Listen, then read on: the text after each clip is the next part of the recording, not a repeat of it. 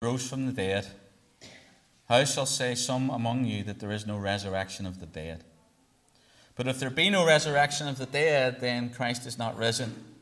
And if Christ be not risen, then our preaching vain, and then your faith is also vain.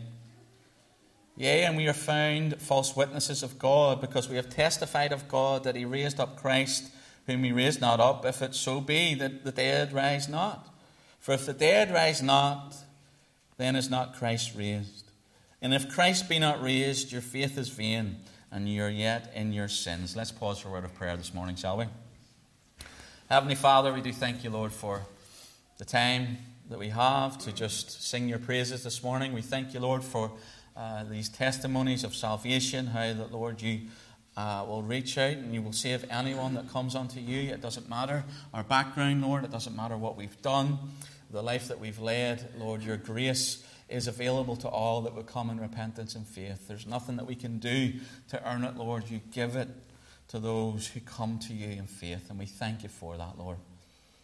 Lord, your grace has set us free, and we thank you, Lord Jesus. And Lord, as we think about the resurrection this morning, we pray that you would just uh, affirm these truths to us, Lord, if we uh, know these and hold to these. Lord, maybe challenge us in our thinking if we uh, doubt the resurrection this morning. Lord, help us to see that faith in the Lord Jesus is not simply blind faith, it's so much more. And we thank you again for who you are, and we thank you this morning that you are indeed risen. In your precious name, amen. An Englishman, an Irishman, and a Scotchman are traveling along in a car one day, and they're in a terrible accident. Uh, and I appreciate this could be me, William, and Alan.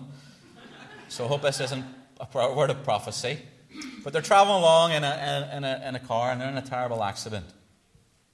And uh, the good news is that they recover. Nobody dies. But they're all in hospital together and they're lying in their hospital beds and they, they start to talk one with another and start to think about, you know, their, their, their brush with death and they start to talk about their funerals. And the, and the chat begins What uh, would you like people to say about you at your funeral? So the Scotchman says, Well, I'd like people to come along uh, and say, you know, uh, he was a good husband. And the Englishman says, Well, I'd like people to know that I was a good, good friend. And, and I'd like them to say that. You know, here lies a person that was a good friend. He did me right in this life. And they say to the Irishman, what, what, what about you? What, what, what's your feelings? What would you like people to say about you when they come to your coffin at your funeral? And he said, thought about it a little bit, and he said, Do you know what? I'd probably like them to say, Look, he's still moving. now, Jesus is more than moving. He's more than moving. He is resurrected. He is risen. And that is the pivotal part of the Christian faith. Everything hinges really upon the resurrection because if Jesus didn't rise, and that's what we've read in these verses this morning from the Apostle Paul, and he's saying it in this hyperbole type language, and he's saying this basic truth. If Christ didn't rise from the dead, he wasn't who he said he was. And if he wasn't who he said he was, he wasn't God, he wasn't the Messiah, he wasn't the Savior, and we all sit here this morning thinking that we're saved from our sins when actually we're still trapped in our sin. But the reality is, and Paul goes on to teach, that Christ did rise from the dead. And he is who he said he is. And we looked at this a few weeks ago, didn't we? Christ is either liar, lunatic, or Lord. He can't be all three. He can't just be a good person because then he was a liar. So is he a liar? But the things that he said, did they happen? And we're going to have a look at the resurrection. And I absolutely believe it did because there are evidences for the resurrection. You know, we come together for believers this morning. We say, if we get the cue right, we say, when I say he is risen, and all God's people say, he is risen indeed. Because we believe in the resurrection, but it's not a blind faith. And, and one of the things that people that, that are against God and believe that God doesn't exist, they'll, they'll come along and say, you know, Christians, they're, they're daft, they're stupid. It's one of the things that get leveled at me a lot. That, you know, I was believing in fairy tales and silly nonsense and some space monster in the sky and all this kind of nonsense. Like, like I'd blindly gone into it.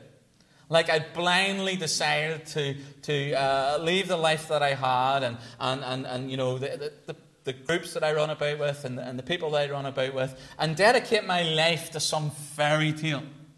And they used to say that, you know, uh, people would say that Christianity is a crutch. You ever heard that? It's a crutch for the weak minded. No, no, no, no, no, no, no, no. True Christianity is not a crutch for the weak minded. Far from it. Because true Christianity costs something, it's a sacrifice. And it took me more courage to come out of the life I was in and turn to Christ than it did to stay in that life. To turn around to people and say that I've given my life to the Lord Jesus Christ, it's not my life anymore, it's His, wasn't a crutch. It was a commitment to the risen Savior. And, and my mind has never been clearer. I'm not thinking the way I think thought before in this warped world, selfish way of thinking. This self-destruct mentality that I had that live, you know, just for today because who cares? It doesn't matter. There is no purpose. Because that's what the atheistic worldview is purposeless. Don't know where we came from. Don't know where we're going or why we're here. One big cosmic accident which is the most nonsensical thing when you think through it logically. But regardless of that, you know, it's not a crutch. I gave my life to the Lord Jesus Christ. And, you know, it, it's because I looked into things like the resurrection. And, and many others have done it. I'm sure you've heard of Lee Strobel before, uh, who wrote The Case for Christ. There's a movie of it, and it's worth watching, it's good. But his wife, she became a Christian in, in the late 70s. And uh, he was a, a, a reporter, I think chief editor actually, the, the Chicago Tribune. And, you know, he was an investigative journalist. That's, that's what, it, what his trade was. And of course, his wife gets saved, as often often uh, happens. One partner in the marriage gets saved, and uh, you know the other partner tries to then disprove or bring them down. I'll try and say what you believe a, a nonsense, or maybe even pay lip service but in, in the heart of their own hearts, they think that what their partner or their friend is believing is an absolute nonsense and they've lost their mind. And Lee Strobel set about trying to disprove his wife's Christianity. And he thought it would be an easy thing to do. He thought literally it would only take him a couple of hours to look in to see what evidence was there for the resurrection. Because if he could disprove the resurrection, then he could pull out the, the, the, the, the card that held everything together in that house of cards. He could pull the foundation out, and her faith would fall away, and then she would come back to normal thinking. He thought he'd have the job done in two or three hours. Days later, he was still going through the evidence.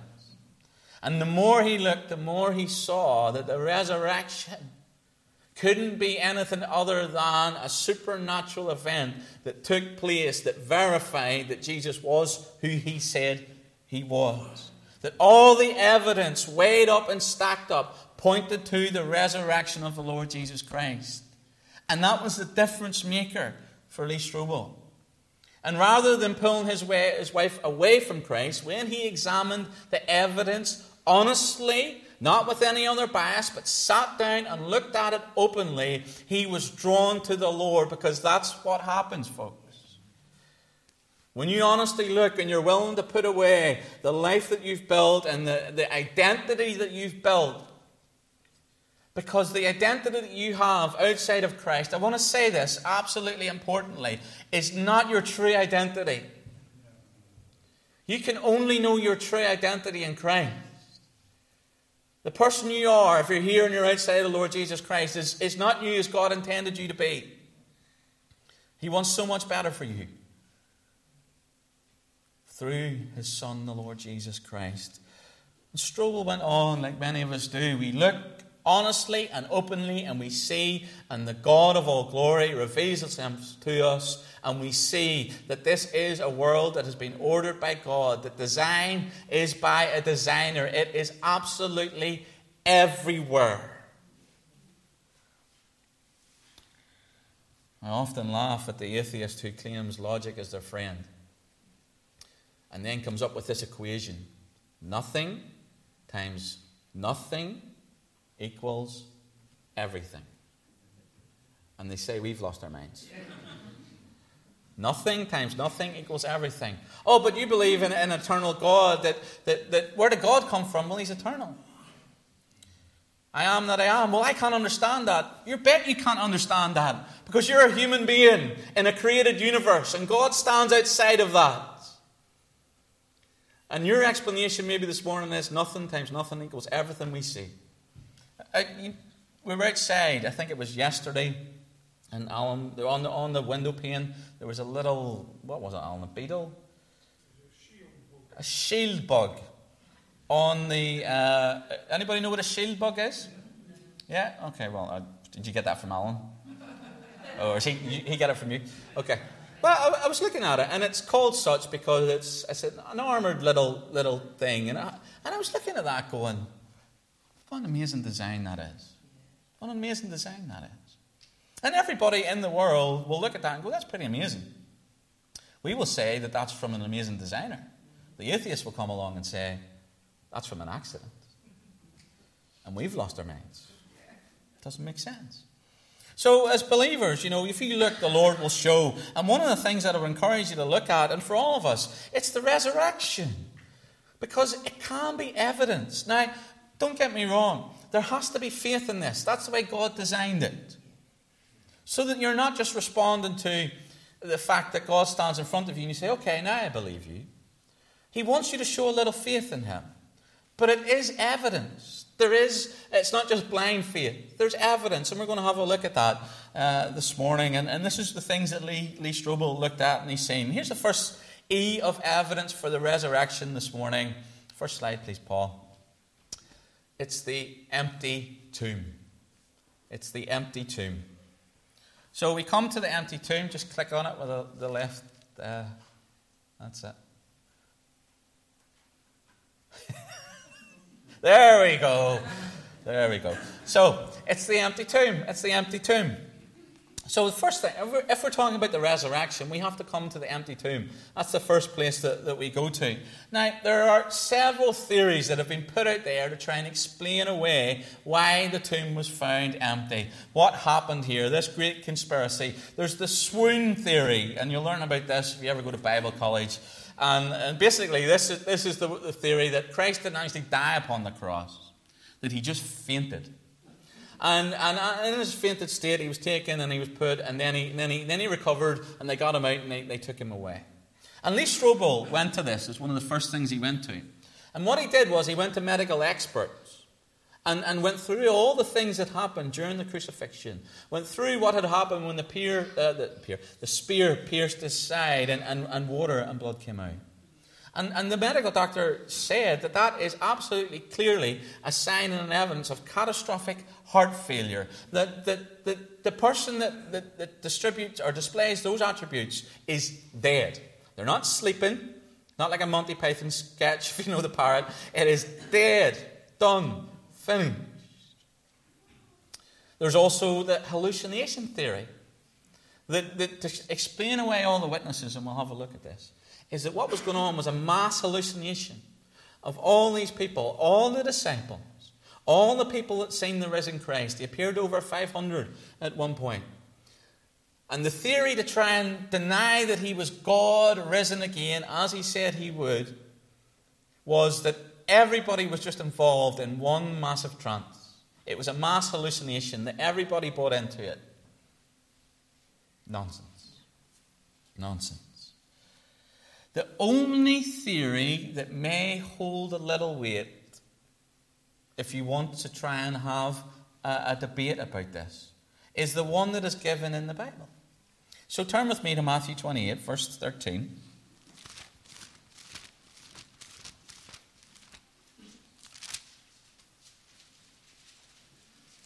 Because the swoon theory doesn't hold that he fainted.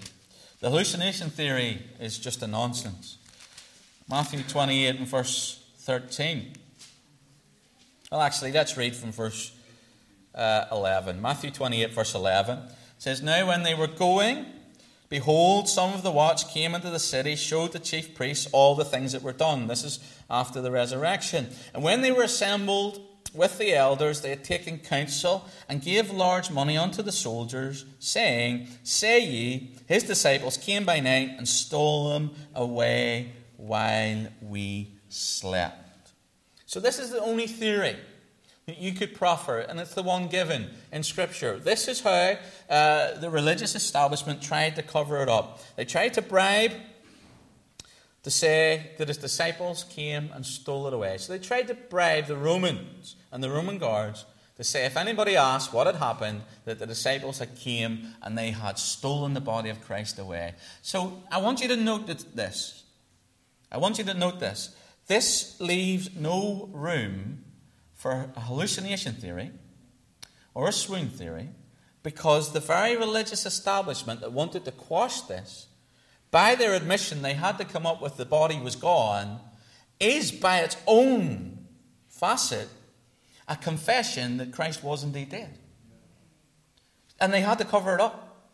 It's not like, oh, he, w- he was alive, because that would be an easier one, wouldn't it?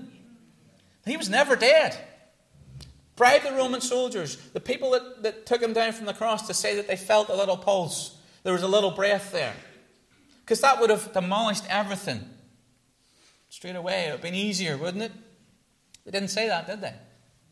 No. They had to come up with something else, which by itself affirms that Christ was dead and he did rise again. But, but the theory that the disciples came and stole him away has several weaknesses. And when you look through it logically, you know, it's nigh on impossible. You know, if the, the Roman guards, and it's said in the account, you know, the, the, the Roman uh, guards, and, and there were many, fell asleep. So if they fell asleep, how did they know it was the disciples that stole the body? They didn't. Uh, you know, getting past the Roman guard without waking or, or, or making a noise or, or rustling them um, would have been now an impossible. And there's no way, there's no way the Romans, the trained soldiers, would have let this happen. Because you have to understand that this whole rumor and thing that Jesus would indeed rise from the dead, because that's what he had been saying. That's what he had been saying. That the Romans, who were masters in the political arena and would have had the intelligence from the Jewish community, because remember, they're holding them under their uh, uh foot, they would have had an idea of what this man had said and what he was uh, predicting he would do. So I have no doubt they were an extra guard duty to make sure nothing funny happened. There's no doubt about it. So you think about just getting past the Romans. Also, you've got to think about the, the, the, the stone itself. Now, the way this was done was that the, the, the stone, which was a huge weight, and you can see like a good, pretty good representation of it there. You ever go to Israel and you, you see the Garden Tomb, whether that's the location or not, uh, the Lord knows. But it's a good representation of, of, of, what a tomb looked like. And, and what they would have had was like a little incline. And the, the, the flattened, heavy uh, stone, stone's a terrible word for it because it, it makes you think you can lift it, but it, it, it's not liftable by, by, uh, without specialist uh, strong men and, and, ropes and all that sort of stuff. But it would have been on an incline. And what they would have had to do, they, they'd have it at the top of the incline, and they'd have it ways, and then the entrance to the tomb was there. And when the body went in, they'd remove the little uh, chock. I, is that, that what you call it in there? I only found out what chocks away actually meant not that long ago. Do you all know what chocks away is? Do you know what chocks away is, kids? See, I'll tell you later. All right, so the truck was moved away, and then the stone would have rolled down by gravity and its own weight to lift this and to move this was a serious task that required serious pre planning. Not by a ragtag bunch of disciples who will find are in absolute disarray to organize this, to get past the crack Roman guards, to be able to, without noise and without fuss and without anybody uh, noticing, to get this stone rolled up and then get the body of Jesus Christ out, then get the stone rolled back down again, and then get away and make their escape, and then for uh, nobody to know any different. Nigh on impossible. Nigh on impossible. So, our first E of evidence is simply this the empty tomb. Our second, the eyewitnesses. This is our second E of evidence. Because the eyewitnesses came and they beheld the empty tomb. And they didn't see who they expected to see at the tomb. And then others uh, uh came along, and after they, they bore witness to Christ, and he was seen by them. The Bible talks about these different encounters. By James and John, Mary, and others. 1 Corinthians 15, verse 6, Paul, and he's talking about the resurrection, tells us that he was seen by over 500 people. These are eyewitnesses. Eyewitnesses. It's not just one or two that have claimed to see him. Now, in, in Judaism, a truth is held up in the face of two witnesses. But here, Christ has many witnesses to his resurrection. And, uh, you know, like over 500 Oh, whoa. I've had a run with phones, haven't I, over the past couple of weeks? I'm going to get a little sign, Paul. You suggested that. Uh, so, over 500. And again, these, these records are early accounts, and we'll look at that in a little bit. But these are eyewitnesses of what's happened. We're lucky in the ancient world if we have two sources to confirm something that happened. With, with the uh, evidence of the resurrection from the eyewitness accounts, both inside and outside of, of Scripture, there are no fewer than nine separate sources that corroborate the resurrection. And in the ancient world, that is an absolute high level of eyewitness account. And I notice I said from inside the Bible and without. Because there are those that have no skin in the game, that evidence the resurrection from their eyewitness accounts. And you could go and look at them in your own time. And, and we'll, we'll move on to the next one because it ties in. Because you've got eyewitnesses, you've got early accounts. Um, so again, you know, the earliest writings can be dated back to the, the eyewitnesses. You'll not find that in any other religion. You'll not find it. Buddha lived in the 6th century BC. His scriptures weren't written to uh, the 1st century AD. Muhammad died 632 AD. His sayings were not written down for more than 100 years after that event. Unlike other religions outside the Bible, there are many supporting uh, accounts that will support what has been written in Scripture. You know, and these early accounts, they disprove the legend theory. What do I mean by that? People will say it's just a legend, it's a myth. But legends and myths take time. That's how they appear. That's why we call them legends and myths. Okay, so we'll have a baptism service here today. That won't become a legend or a myth tomorrow. It's an event because we're here, we're eyewitnesses to it. But maybe in a thousand years, if the Lord tarries, and you know we live in a world that's so secular that they never have baptisms anymore. They remember, I remember, I don't know whether this was myth or, or history or what. The legend is, back in Milton and Stoke-on-Trent, there was this mad Irish pastor, and he baptized people once upon a time. Legends take time. Time. But when you have eyewitnesses' accounts, when you have early records, they're not legends, they're not myths, because the time that is in there isn't long enough for something to become a myth, because there are eyewitness accounts and witnesses to it. So the early accounts uh, affirm that Jesus rose from the dead uh, rather than disprove it. You can look in, in Jewish uh, accounts, you can look in the Talmud. Now, again, they have no interest in Christ being risen from the dead. But you'll find in there the, the trial, the conviction, the burial of the Lord Jesus Christ. You know, one of the stupidest things people will say is that Christ wasn't a real figure. His evidence is everywhere. And like I said, those that don't have skin in the game, those that have no interest in rising from the grave, will verify uh, the accounts that happened.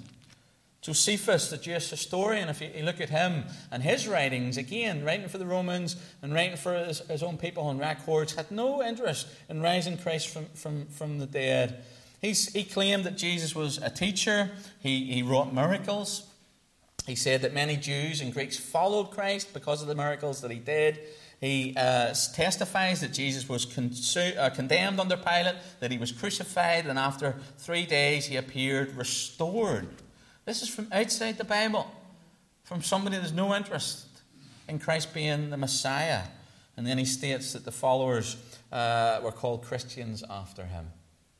And there are many other sources. You know, this is just a start of it, go and have a look at Lee Strobel's A Case for Christ, honestly, and just take your time. You'll see it's evidence and it's evidence, and it all points to this great truth of the resurrection. But there's one finally that I want to deal with this morning, And this is the last one, and I think this is the strongest one the early church. The early church. And I've said this before, and I'll say it again. You know, we have this bunch of disciples, those that have followed the Lord Jesus Christ for his, his three and a half years of earthly ministry. And then, you know, the Lord uh, is crucified upon a, a, cross. He's buried, and then, he, he, you know, he's gone from the tomb. The disciples are in disarray. We find them all over the place when you read the uh, book of uh, Acts there. They're all over the place. Why? Because their leader's gone. The man who they thought was Messiah is gone, and it hasn't twigged just yet all the things that he said and all the things that he taught towards the end, when the offer of the kingdom is rescinded from Israel, and he starts to teach about his death. And if you remember, when he starts to teach about it, Simon is absolutely out of his mind and says, "You know, get back, you know, you're, you're out of your mind, Christ. You can't die. You're Messiah." And Jesus says, "Get behind me, Satan." Peter didn't know at that point. And the disciples are all over the place. They're all over the place. They're running, they're fleeing. We have people that knew Christ in his earthly life that rejected his claims as Messiah. Rejected them while he was alive. That then come to him in faith after he has been crucified. The early church that was in disarray when they see Christ in his risen form, when they see the resurrected Christ, suddenly they're empowered not to run, not to hide, but to go out into public and go out and stay and declare, as Peter does, that Christ was indeed the Messiah. The early church that's persecuted is willing to die on the basis, on the basis that the Lord was risen. That was the basis for their faith. That was the basis for them giving their lives, that the Lord had indeed risen from the grave. And the, the thing that you have to ask yourself, honestly ask yourself, is these were real people. They weren't stupid. They were real people. They were clever people. They were people that had a, uh, an idea of religion. They grew up in, in Judaism. They had other options. But when the risen Christ appeared to them, that changed things for them. And the man that they thought was just the man that had died upon the cross was confirmed to them as the risen Saviour. And they did a U turn. And his family, his earthly family, James, who denied him when he was alive, accepts him after the resurrection. The disciples that are in disarray, that are running for their lives after they witness Christ in the resurrection, are willing to give their lives. Think about that with just the simplest bit of logic. Who would do that? Why would you deny him when it was easy and accept him when it meant putting your life on the line? Many people will, will, will, will live for something they, they know uh, to be true. They'll die for it, sorry. But if they find out that's a lie, there's no way they're willing to die for that. That's human nature. We think of ourselves above all. If, they, if Christ had not risen from the dead, not one of these disciples would have went and give their lives the way they did. And all of them, bar John, were martyred. Martyred. Some dying horrific deaths. Tradition tells us that Peter was crucified upside down because he didn't be want to be crucified the way his Lord was because he didn't think he was worthy. What made the difference? The resurrection. The resurrection. There is no other explanation. The early church was persecuted. Many went to the, uh, the fires, went to uh, the, the death penalty, were hung, were thrown in with the lions, told and asked to recount their faith, and they never did. They went singing praises. Why? Because he is risen. He is risen indeed. So the early church is one of the greatest evidences for the resurrection. So, four evidences. of the resurrection. There are many, many more we can look at. Only, these are only a few points. If you want more, come and speak to a believer this morning, and they will give you more evidence of the resurrection. Because it's in the resurrection power of the Lord Jesus Christ that the believer stands. It's in the resurrection power of the Lord Jesus Christ that the believer can say, My life has changed. The Lord took me from the pits of depravity and He has changed my life. And I'm telling you now, it was nothing that I done. It was all Him. It was all Him. You want some more evidence for the resurrection? Talk to a believer that will tell you all about the Lord Jesus Christ. So, honestly, the question that we close on this morning is not simply did the resurrection happen? Because I absolutely believe, and the evidence points to the fact that it did. It's not whether it did, it's what you think about it this morning. What does it mean to you? If you're a believer here, is that your everything? Is everything in the Lord Jesus Christ for you? And because He rose from the dead to give you new life, are you living that new life? That should be the reminder for us this morning. And as we do the baptism, that's one of the things that we do. When we baptize them, we put them into the water, symbolic of, of death, burial, and resurrection, we bring them out of the water and we say to walk in newness of life.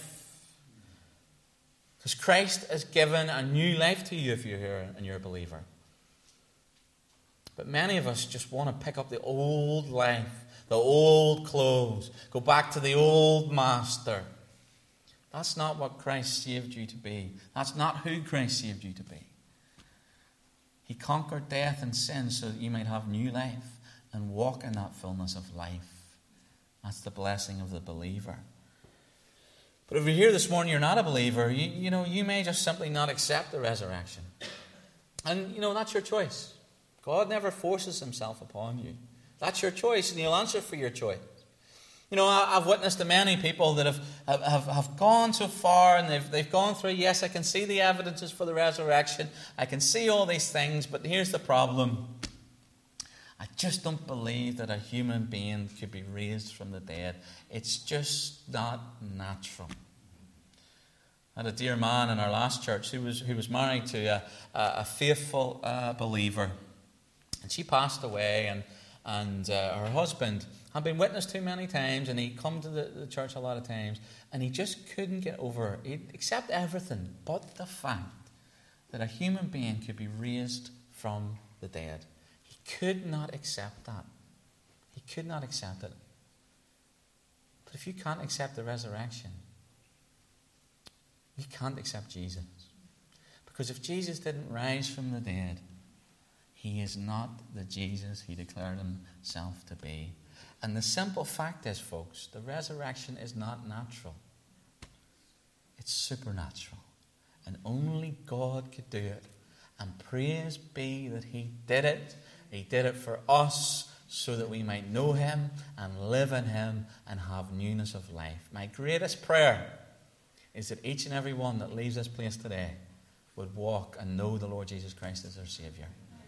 There's a judgment coming, and only the resurrection will save you in that day. Let's pray.